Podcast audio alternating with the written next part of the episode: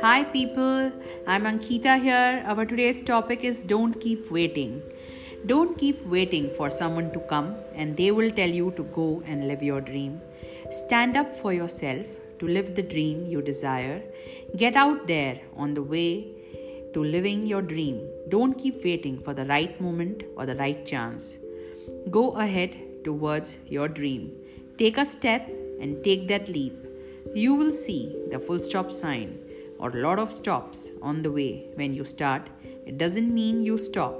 It just means keep moving forward. Maybe there is a hold for a few minutes, days, or so. You have to move further. Don't keep waiting again that someone will come to make you move from that stop. You have to make the move. Keep moving, keep going. Don't keep waiting. Keep moving, my friend. Thank you.